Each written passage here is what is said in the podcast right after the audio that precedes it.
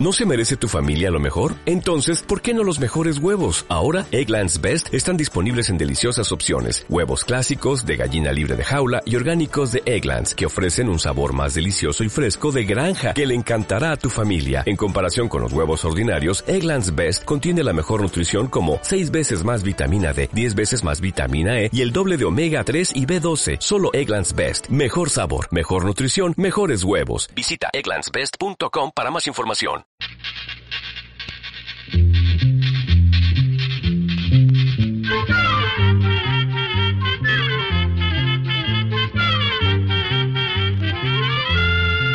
Llegó pa' todo,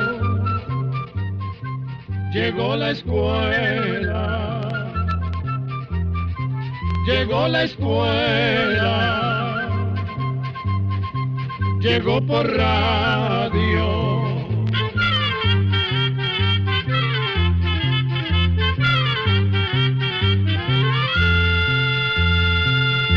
Oigamos la respuesta. Es el programa que les trae a ustedes el Instituto Centroamericano de Extensión de la Cultura, ICQ. Muchos de los animales que existen hoy en día fueron cambiando a lo largo de millones de años hasta llegar a ser como los conocemos ahora. El caballo, por ejemplo, hace 50 millones de años era como del tamaño de un conejo. Otros animales que existieron en tiempos remotos desaparecieron algunos por grandes cambios que hubo en el clima de la Tierra. Pero hay unos animalitos que ya existían hace millones de años y que prácticamente no han cambiado. ¿Adivinan ustedes cuáles son esos animalitos?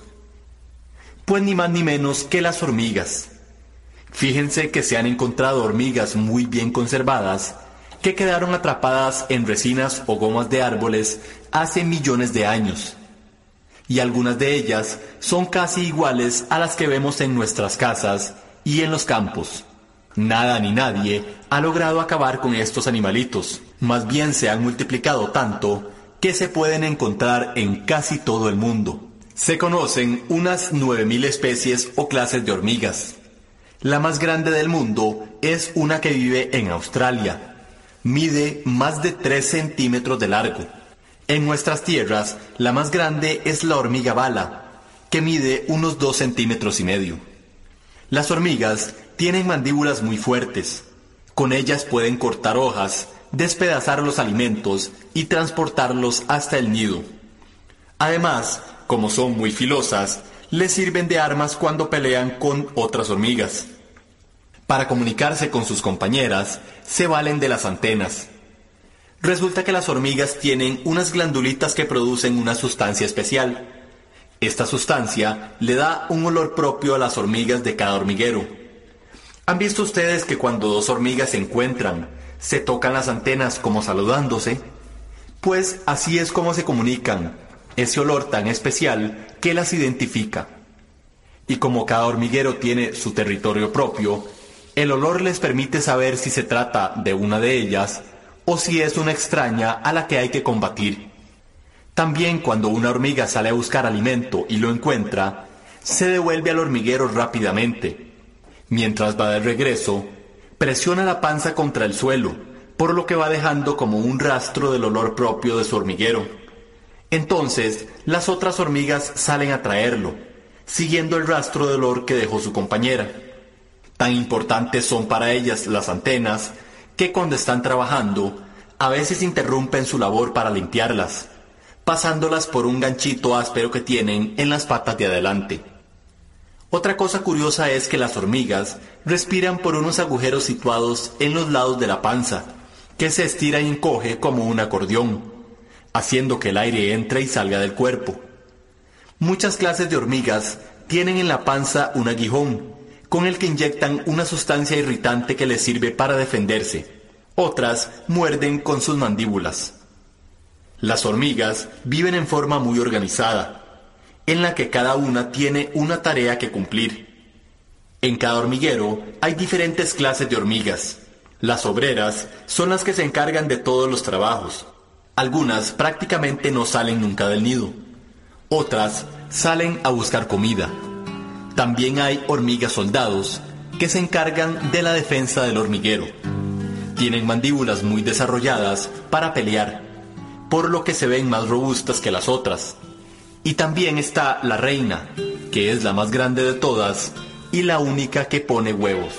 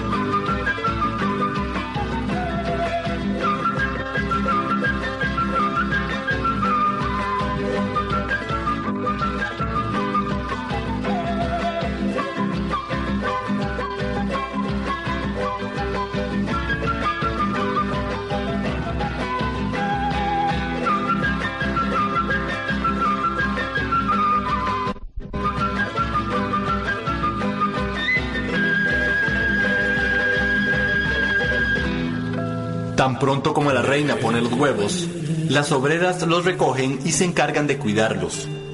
Unas semanas o meses después, dependiendo de la clase de hormiga, salen de los huevos unos gusanitos blancos que se llaman larvas. Esta palabra viene del idioma latín y significa fantasma. Y en verdad que esos gusanitos parecen fantasmitas. Las larvas siempre tienen hambre y las obreras se dedican a alimentarlas. Cuando dejan de comer, significa que otra transformación está por ocurrir. Entonces se quedan quietas y poco a poco se les va formando las patas, las antenas y demás partes del cuerpo. Las larvas de algunas hormigas se envuelven en capuchos que ellas mismas tejen con sustancias que suelta su cuerpo.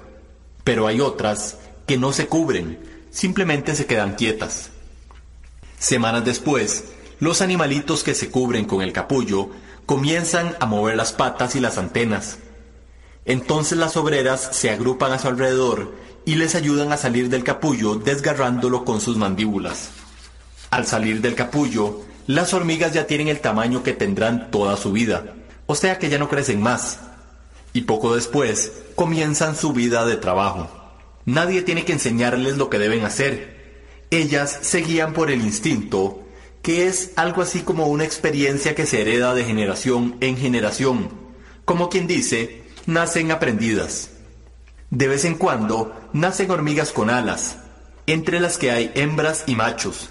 Las hembras con alas se convertirán en nuevas reinas, y los machos o zánganos viven solo para fecundar a las nuevas reinas. Llegado el momento, las hormigas con alas alzan vuelo y se juntan en parejas Luego de aparearse en el aire, el macho cae al suelo y muere poco después.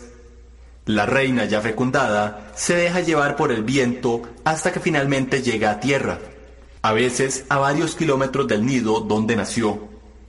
Entonces busca refugio debajo de una piedra y escarba un huequito en el suelo. Tan pronto como está alojada, se muerde las alas o las frota para que se caigan. Ya no las necesita porque nunca más volverá a volar. Poco después, pone los primeros huevos, pero tiene que esperar varias semanas y a veces meses para que se transformen en hormigas. ¿Cómo hace para alimentarse si está encerrada en el nido? Vean qué curioso. Su cuerpo va absorbiendo los muñoncitos que le quedaron al arrancarse las alas. Pero también se come algunos huevos. Y cuando nacen las larvas, las alimenta con su propia saliva. Una vez que las larvas se convierten en hormigas, salen a buscar comida. Entonces la reina vuelve a poner huevos. Ya no tiene que preocuparse por nada. Las obreras se encargarán de alimentarla a ella y a las crías. Así se va poblando el hormiguero.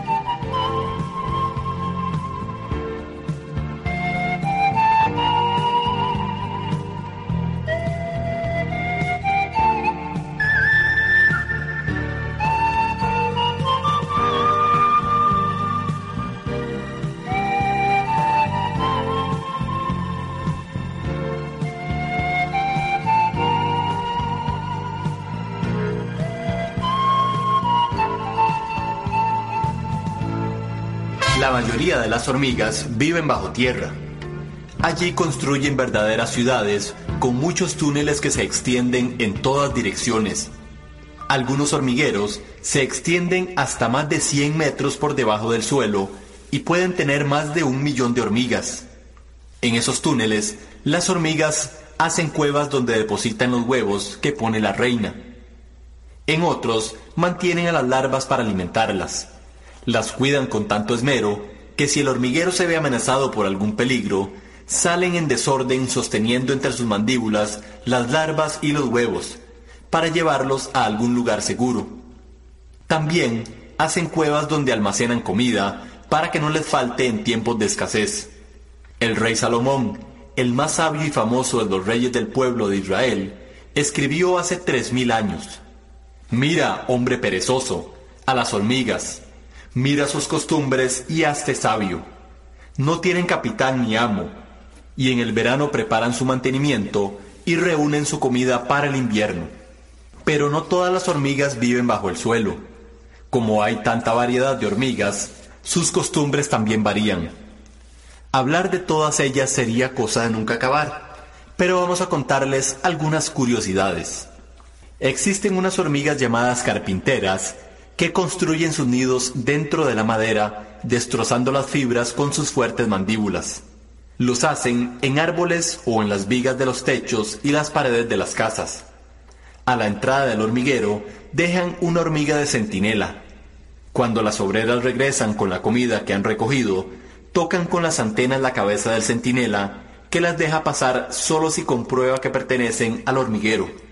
Hay otra especie de hormiga carpintera que usa madera podrida para formar nidos colgantes en los árboles. En las selvas de la América del Sur, donde la tierra es húmeda y hay inundaciones frecuentes, existen unas hormigas que recogen lodo y lo llevan a las copas de los árboles. Bocado a bocado, van juntando el lodo sobre una rama, hasta formar una bola que a veces mide 20 centímetros de lado a lado. Luego, hacen sus túneles dentro de la bola. Lo más curioso es que, después de un tiempo, las semillas que van en el lodo germinan, y al crecer las plantas amacizan el nido, evitando que el lodo se agriete y que el agua lo deshaga en la época de lluvias torrenciales. Están también las sonpopas, que se dedican a cortar hojas de las plantas y los árboles para llevarlas al hormiguero. Pero no se las comen, las mastican hasta formar una especie de pasta. En esa pasta crecen unos hongos pequeñísimos que son los que le sirven de alimento. Hay otras que recogen granos y semillas y que luego almacenan en el hormiguero para hacerle frente a los tiempos de escasez. Existen unas hormigas muy ingeniosas que suben a las plantas unos insectos llamados pulgones y los cuidan tanto como a sus propias crías. Resulta que los pulgones se alimentan del jugo de las plantas y producen una especie de miel que le gusta mucho a las hormigas. Cuando la hormiga toca a un pulgón con sus antenas, él suelta gotitas de este líquido. Lo mismo hacen otras hormigas con los insectos llamados cochinillas, que también se alimentan del jugo de las plantas. Y no solo eso, cuando las hormigas regresan al nido con el buche lleno de miel, la devuelven a su boca para repartirla entre sus compañeras. Pero a algunas de ellas las atiborran con esa miel. Entonces, el estómago se les comienza a abultar hasta que parecen una bola y cuando ya casi no se pueden mover, las cuelgan del techo. Así almacenan la miel para los tiempos de escasez. Las llamadas hormigas de fuego causan daños en las raíces y los tallos de las plantas, pero infunden más temor por su picadura, que es muy dolorosa. Muchos de ustedes ya lo sabrán por experiencia, pero fíjense que hace algunos años un pueblo de la selva del Amazonas estuvo a punto de quedar deshabitado por una invasión de estas hormigas. Se multiplicaron tanto que nadie estaba salvo de sus picaduras, pues allí la gente anda descalza. Los agricultores tenían que envolverse los pies y las piernas con un plástico para poder trabajar. Y para dormir con tranquilidad, la gente metía las patas de las camas dentro de latas llenas de agua, para que las hormigas no pudieran subirse. Hay otras hormigas llamadas amazonas que tienen mandíbulas parecidas a tenazas con dientes. Son verdaderas armas con las que pueden atravesar fácilmente el cuerpo de otras hormigas, pero no les sirven para despedazar la comida ni para trabajar.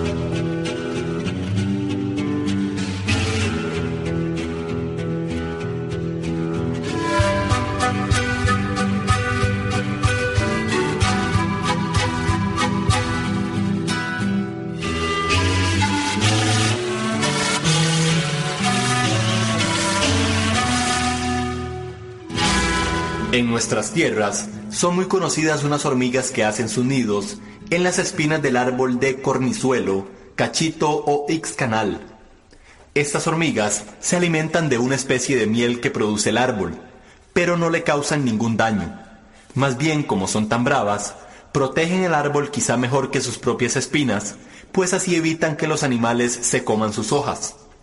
Pero también existen otras hormigas que viven en nidos fabricados con hojas. Se suben a una planta, escogen varias hojas y acercan unas a otras. Para que no se suelten, las mantienen juntas sujetándolas con sus mandíbulas.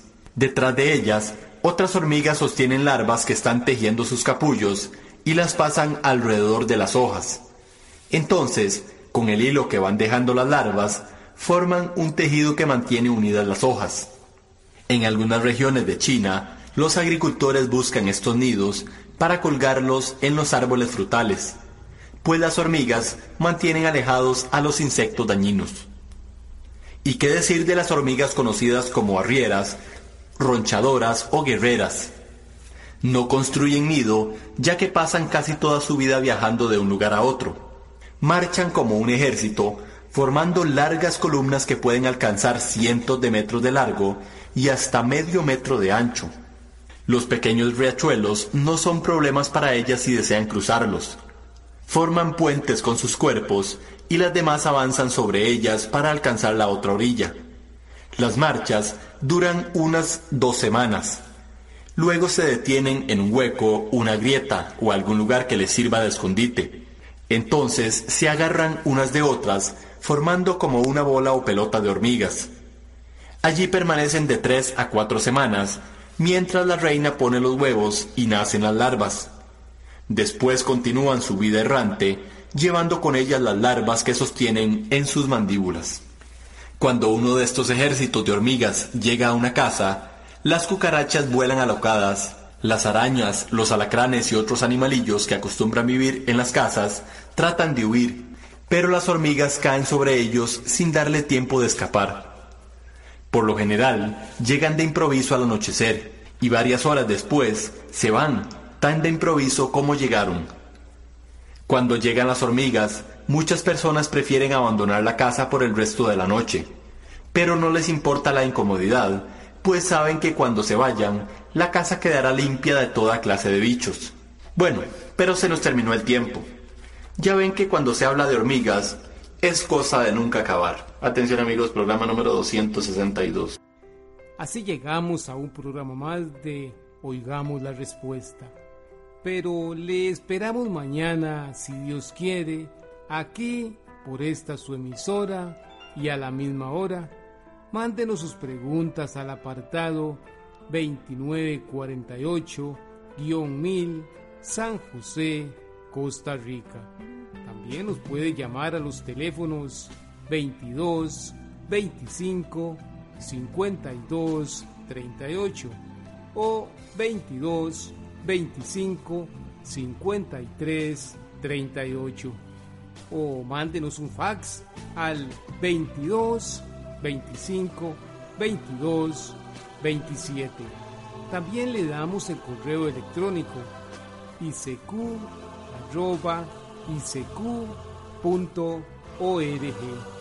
isq arroba icq.org. Celo de letreo icecu arroba icecu.org. Para nosotros sus preguntas son muy importantes y estamos para servirle. También puede dirigir su pregunta a esta emisora que ellos amablemente nos la harán llegar muy importante, dele su nombre completo, dirección bien exacta ah, y el lugar donde escuche el programa. Recuerde que comprender lo comprensible es un derecho humano. Que Dios le bendiga.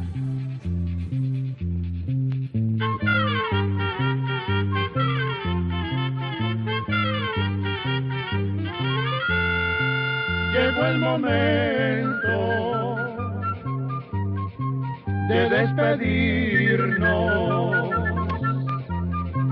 Se va a la escuela, se va cantando.